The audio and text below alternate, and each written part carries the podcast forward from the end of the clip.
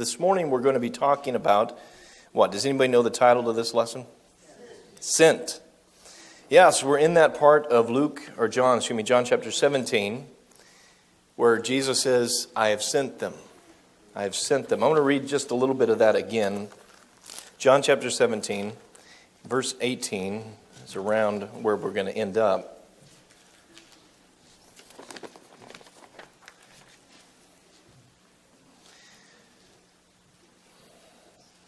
We go back to 14 just for a second there. But I've given them thy word. The word, the world has hated them because they're not of the world, even as I am not of the world. I did not ask thee to take care of them or to take them out of the world, but to keep them from the evil one. They are not of the world, even as I am not of the world. Sanctify them in truth. Thy word is truth. As thou didst send me into the world, I have also sent them into the world. Sent. I'm going to look at sent this morning. And you probably know what, what do we call people that we usually send from here to somewhere else? Missionaries. missionaries. And that comes from a Latin word, missionaries. It's, it's, it has the Latin origins. But have you guys ever thought of yourselves as missionaries? And, and for those of you who haven't, you should be. For those of you who are thinking of yourselves as missionaries, good, I'm glad you are because we don't have to send people to another country to be a missionary. You walk across your, your parking lot, or you walk from one driveway to another in your neighborhood, you can consider yourselves a missionary. Amen. You've been sent by God to do something. You've been sent by God to give a message. Jesus sent his disciples. And I want to go back through the beginning because God is not a God that doesn't send. From the very beginning, you've got the garden, right? God says, Be fruitful and multiply. Go, be, be multiplying. Go fill this earth, subdue it. God, right off the bat, sends a message of go, send. I'm sending you into this world to subdue it. I'm sending you into this world to fill it up, to multiply. But it doesn't take long for man to do what he shouldn't do. And don't, don't get on me because that's an apple up there, okay? I know the Bible doesn't say it's an apple. So it's just a representation of fruit, okay? Just in case. I got in trouble for that one time. I don't want to do that again. Apple. No, who cares? It's fruit. And man decides we know better than God, right? But then what, what does God do? He sends him out of the garden. So again, God is sending. This time he's sending them out of the garden because you couldn't do what I asked you to do. Then God sends a flood because eventually the world becomes so wicked that God says, I'm not having any more of this. I'm going to send a flood. So God sends a flood and cleanses the earth. Then what happens? People all get together. They start saying, We can do anything we can do. We, can do all the things we hear. Chapter 11 of Genesis. And God says, Nope, I'm going to send you off again. You're not doing what I want you to do. I'm sending you out. So I'm going to confuse your language and I'm sending you out again. Go again. Then you get to Jonah or excuse me, to Abraham first. Abraham first. Get to Abraham, and God says, Go from that land to this land. I'm going to send you again. I'm going to send you out. I from Abraham to Jonah. He sends him to a foreign mission field this time. Jonah, go teach these people that I know you don't like, that I know you hate. Go teach these people. And Jonah says, Nope. God changes his mind. but God, again, is a sending God. God sends the prophets all throughout the Old Testament, doesn't He? Isaiah chapter 6, verse 8. Who am I going to send? Here am I. Send me. God sends the prophets over and over again in the Old Testament to tell the people, Come back to me. To tell the people, I love you, I need you, I want you. But people don't see the same thing. Eventually, what does God send? Who does God send? His Son. That's the big picture here. Eventually, after all of that sending, God sends Jesus, his son, God in the flesh, to earth. Nothing else has worked. Now he's sending Jesus, God in the flesh, to come and say, Listen up, people. This is your final message. I'm coming to tell you the love of God. I'm coming to tell you who God is. He comes down and he trains his disciples. And that's what we've been looking at. We've been looking at him calling them, the intentional, the relational, all of this, and now all of these things that he's training them. And now, before we get to the missional part, which is going to come after this, I've got three more, I think, or two more before we get to missional, because this one does seem sort of mission like. This is sending. He's saying, I'm going to send them into the world. But this is not the missional part yet of Matthew 4:19. But God is sending Jesus. Jesus is training his disciples, and he sends his disciples out to disciple, to do what he's trained them to do. Jesus developed them and sent them out. That's, that's his story. Do you remember when I talked about our story? And if we told our story, what should it sound like?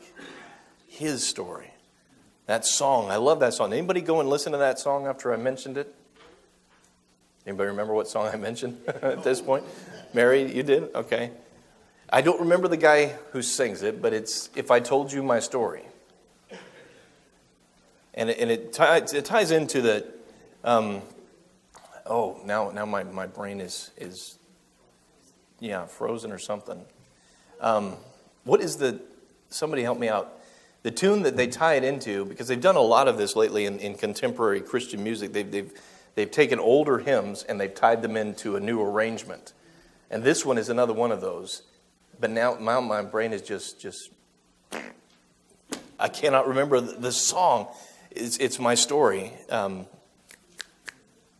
let me try to run through to my head really quick. Everybody's yelling it out. I can't. Um, hmm? No, not the artist. No, he ties it into one of the songs that we sing that, that I love, but uh, he, he rearranges it just a little before that. But he's talking about my story. If I told you my story, I'd be speaking about Jesus. I could tell you about me, but what I'm really trying to tell you is Jesus, how he changed me, how he helped me. So if I told you my story, I'd be telling you Jesus. That's what he's saying there. And that's this his story here. He's telling his story to the disciples. The disciples are then telling their story, which is Jesus, to those that they go and teach. And ultimately, down the line, what do we go tell? We go tell them our story. But when we tell them our story, who comes up all the time? Jesus comes up all the time. Jesus is here. Jesus did this for me. Jesus is doing this for me. When we tell you our story, we're telling of Him. If I could tell you my story, I'd tell you Him. And that's really history. I mean, you look at His story, that's the pinnacle of history. When God breaks in in that fashion to our history and He comes down and He dwells with us, that is the apex of history, in my opinion. That's where Jesus comes on in the flesh on this earth and He dwells among us. He tabernacles among us. God is sending, He's reaching a climax. And what Jesus is coming to tell us here is this is God's embodiment of love. This is love incarnate. Let me tell you about God's love. Well, look at me. Look at Jesus, he says. Look at me. I'll tell you about him. If you've seen me, you've seen the Father. I'll tell you all about him.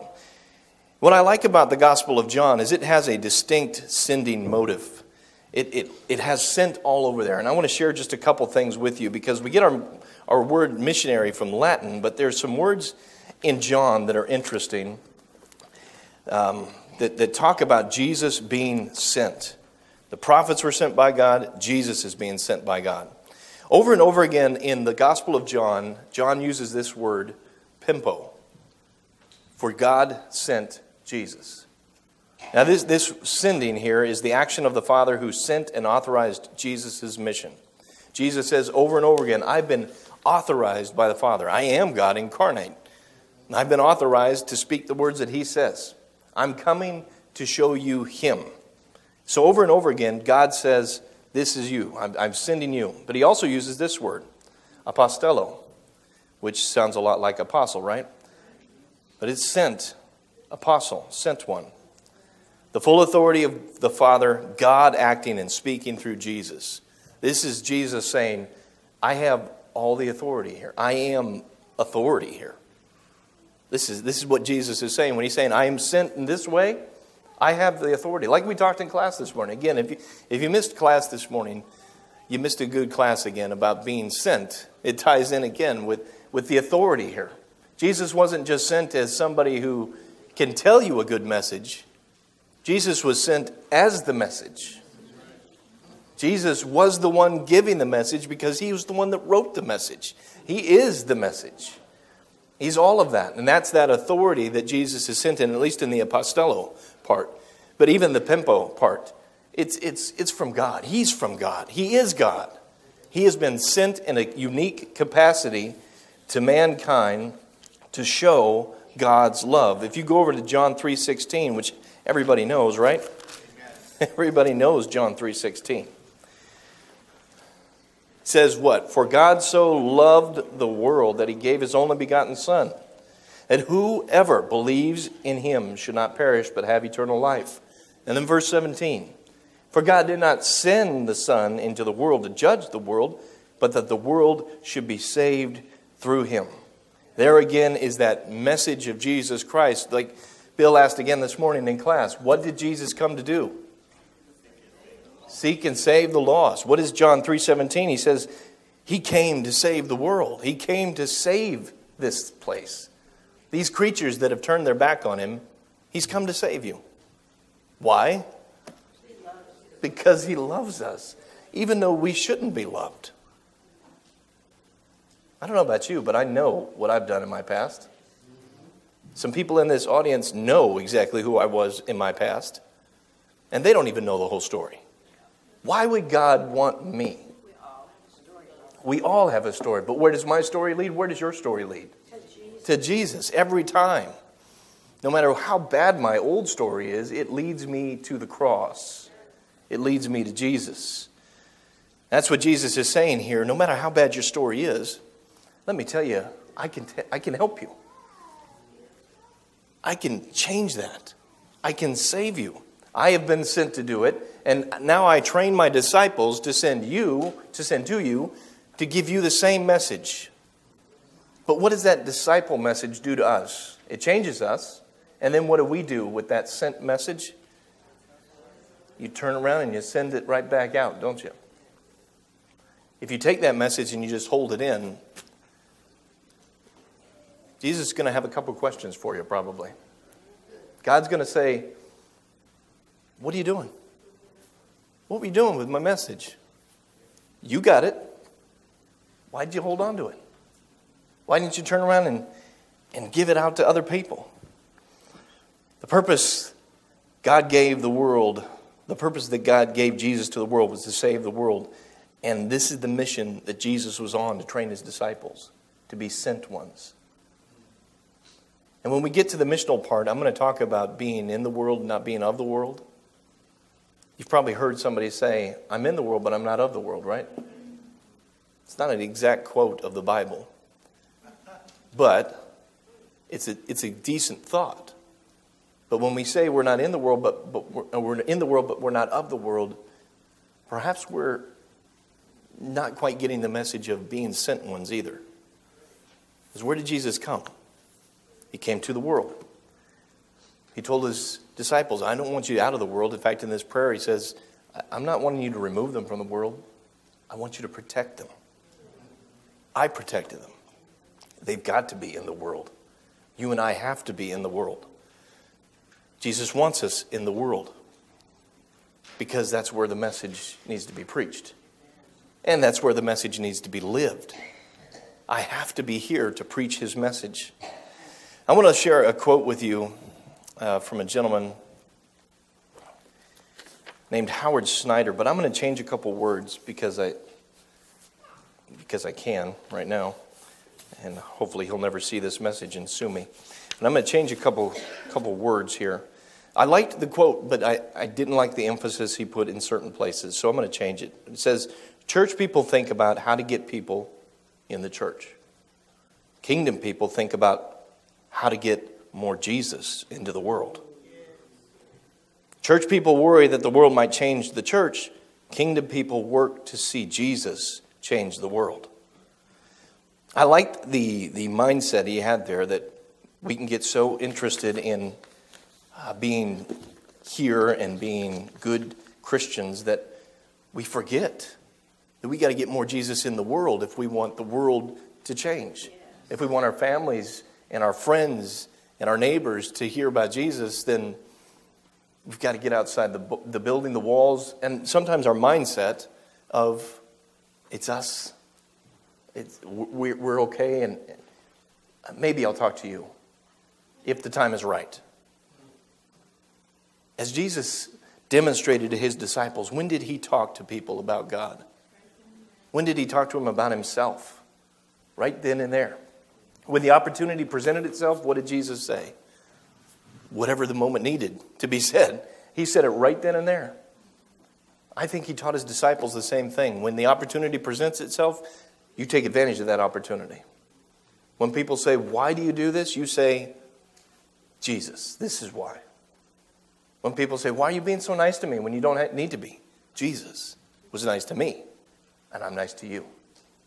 When you help people out, when you stop and you just give somebody some money for some whatever reason, you just give them money or do you, you let them know, I'm helping you out because my Savior helped me out?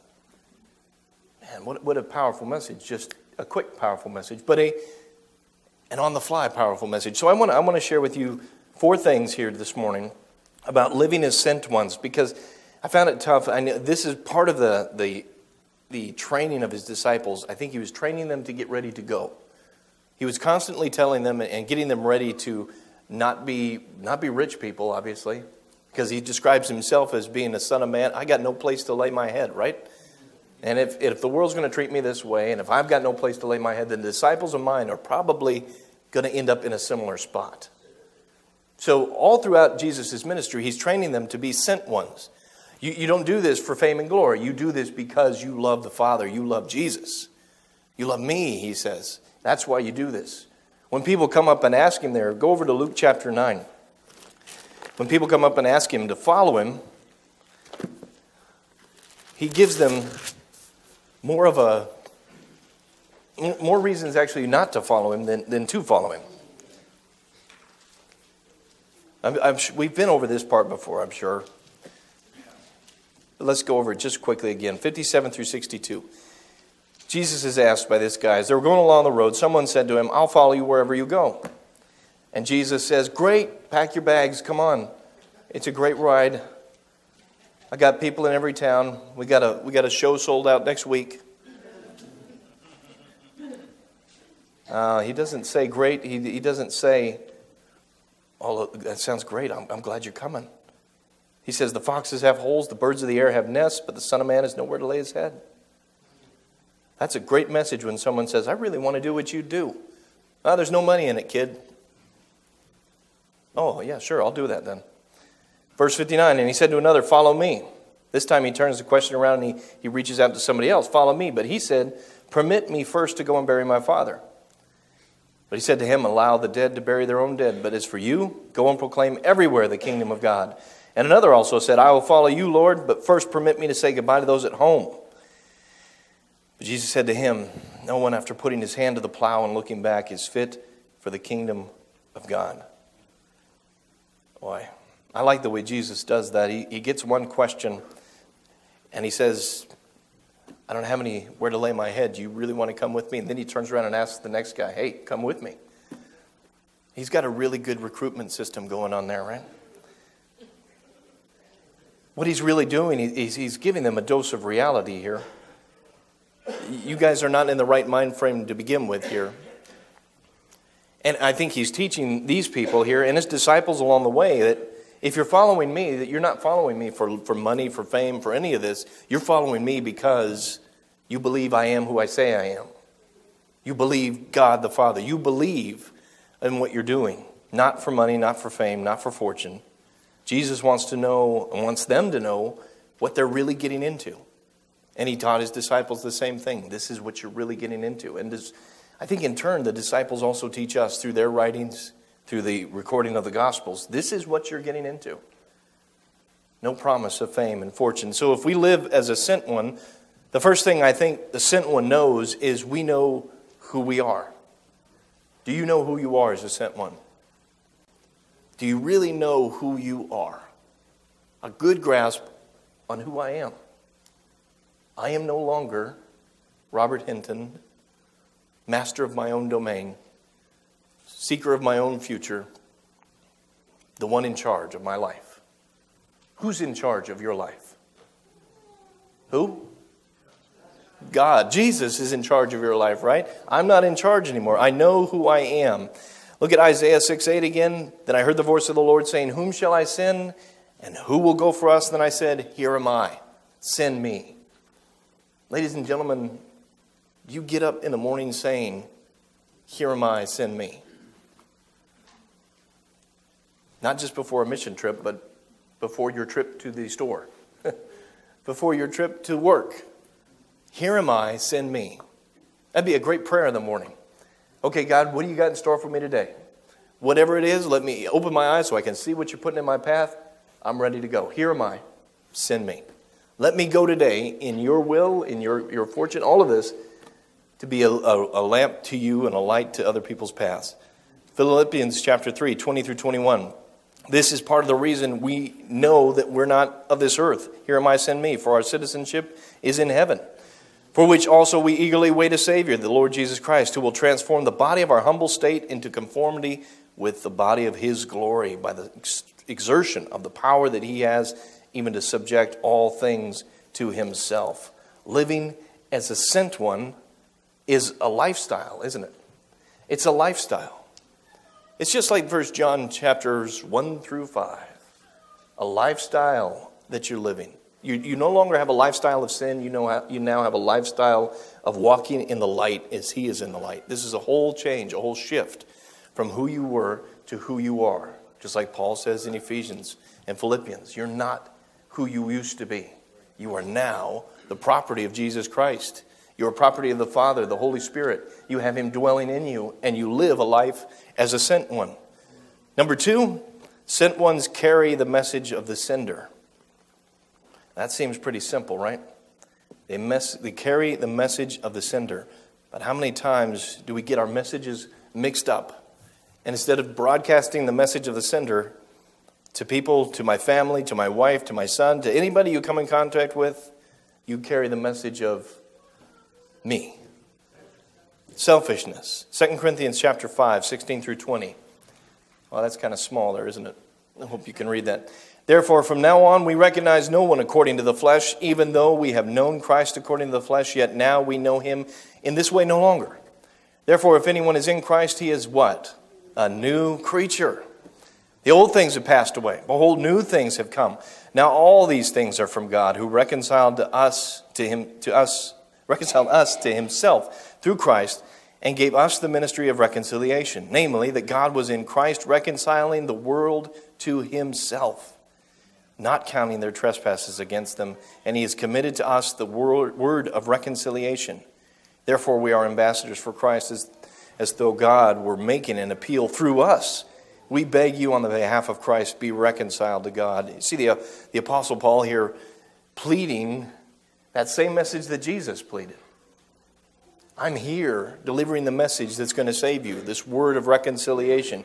Jesus came as the word of reconciliation. You are these clay pots, as Paul says earlier in 2 Corinthians 4 7. But we have this treasure in earthen vessels, so that the surpassing greatness of the power of God and will be shown and not of ourselves.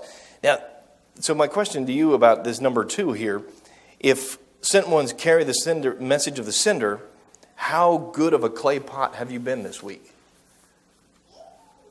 Are you a crack pot? we all got some cracks, right? Yeah. We all got some cracks. But what kind of message are you sending? What kind of a message are you broadcasting? If you are a sent one from Jesus, then you know who you are. And if you know who you are, then the message that you're sending is one that puts Jesus first, not me, not anything else. And I know that could be tough to do. I've got my pet peeves. You probably got yours. I like to have my time alone. I like to have this or that. And when my world gets interrupted, I can really get irritated. What do I have to be as, as a message, as a sent one? The message is Jesus, not me. Number three, Sent ones are inviting.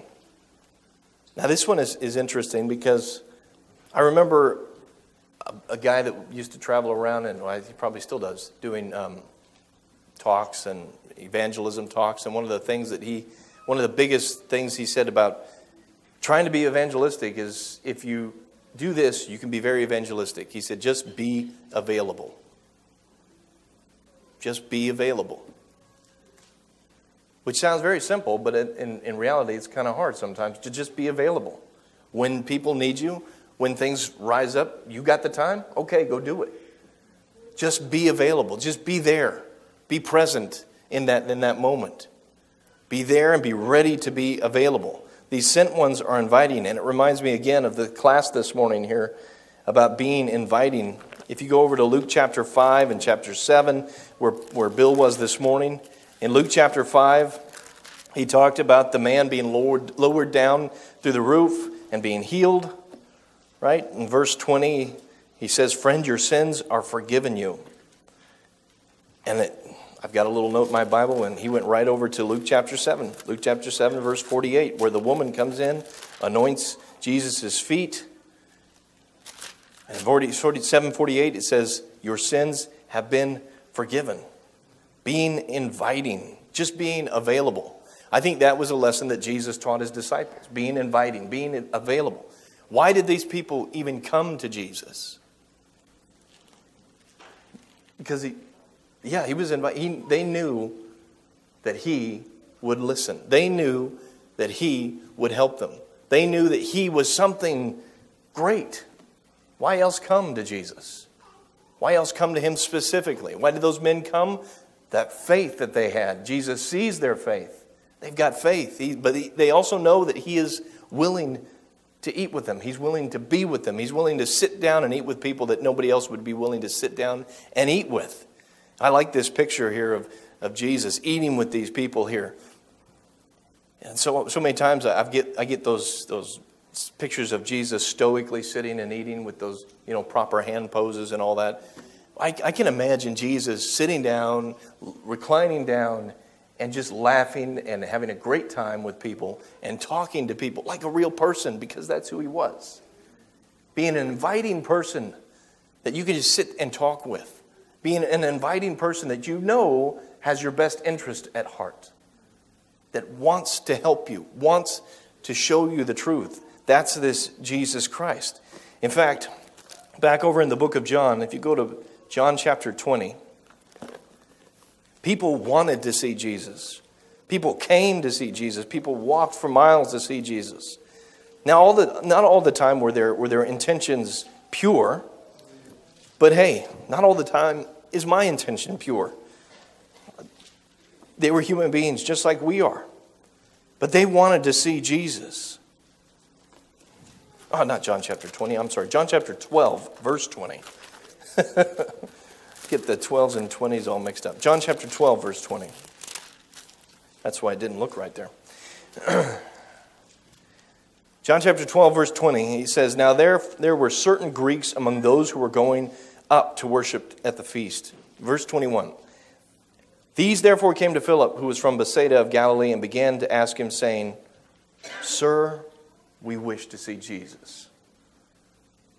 Just that, that, that tiny little, little verse there. We wish to see Jesus. I remember in Puyallup, when I preached there, we had this little plaque that says, Sir, we wish to see Jesus. We had it up on the pulpit so we could remember that, you know, when you're up there, who do you want people to see? I want people to see Jesus. I don't want them to see this pretty face because you can only look at this face for so long.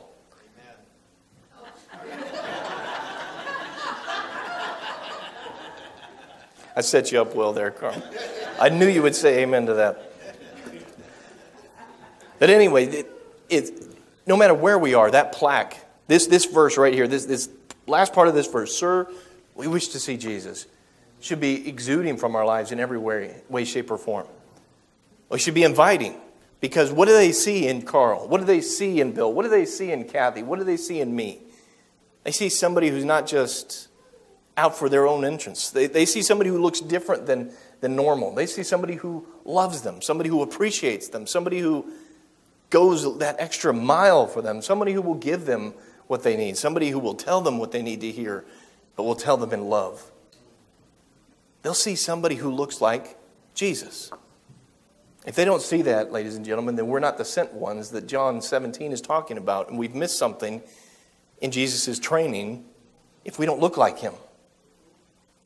If we're not willing to spend time with people, if we're not willing to go that extra mile, then we got to re examine who we are as sent ones because we know who we are, we carry the message of the sender, we're inviting, and then we live in faith.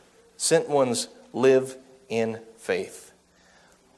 I use this last one here because I wanted to end on a cliffhanger here. you know, a lot of the ends of these, these books, Philippians, Romans, they end with Paul, they end with the writer saying, Greet, blah, blah, blah. Greet all these names that we have trouble pronouncing. Greet all these people. Give them a holy kiss. All of this stuff. They, they, they end that way saying, Blessings to you and, and peace be upon you. All these things saying, you know, it's kind of wrapping up the letter. But if you look at the end of Acts, you don't see a bless all these people, bless this guy, bless that guy.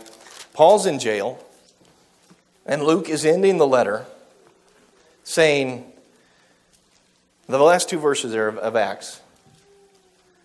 When he stayed two full years in his own rented quarters and was welcoming all who came to him, preaching the kingdom of God, teaching concerning the Lord Jesus Christ with all openness unhindered. When I, when I read that ending, it's kind of like a cliffhanger here. Well, what happens? Maybe the story is still open. And I know the story is still open, at least our story. The message is still going out. This message in Acts of, of the, the early church starting and, and moving out and, and flooding the earth and going everywhere, it's not over. It's not over until he says it's over. We're still going out. We're still preaching the message that Paul is preaching here. We're still preaching the message that Luke is preaching. We're still preaching all of these messages here. We're still the sent ones moving out. That's why we get up off that cliffhanger and we go out and we do what the disciples did. We preach what the disciples preached because they learned from Jesus Christ himself. It's that cliffhanger that's not really a cliffhanger at all. If you're a sent one, then you're one that lives as a disciple being discipled by Jesus. You live as one who knows who they are. You live as one who carries the message of the sinner, one who is inviting, and one who lives by faith. That's the sent ones. And when we get to the missional part, we'll see the sent ones more in action. As we need to take this message that we're learning from Jesus on how to be a disciple of Jesus, how he discipled, and we take it and we say, Acts 20, 30, and 31. Well, let's start the next chapter. Well, let's start my chapter. This is my chapter. This is my story. But in my story, who do we always go back to? His story because my story is his story. There's no other story that saves, there's no other name that saves, no other person that saves. Jesus Christ saves. He is the sent one, He is the one that sins. And this week, if you are struggling with one of those four areas, maybe you're struggling with something else, but if you're struggling with one of these four areas of being sent ones, maybe you need to sit down and re examine who you are as a sent one. Do you know why you're being sent? Are you inviting? Are you a good message? Or are you this pot that doesn't look like Jesus? Be a clay pot that carries that right message. Be a clay pot that's inviting others around. Be a clay pot who knows why they're living for Jesus. I want you to do that this week. I want you to be a sent one that knows why they're sent and show the world, show your family, show your friends, and this week, as you have opportunity for the Thanksgiving and all of these things coming up, maybe the, the opportunities will even be more to show people this is why we're thankful.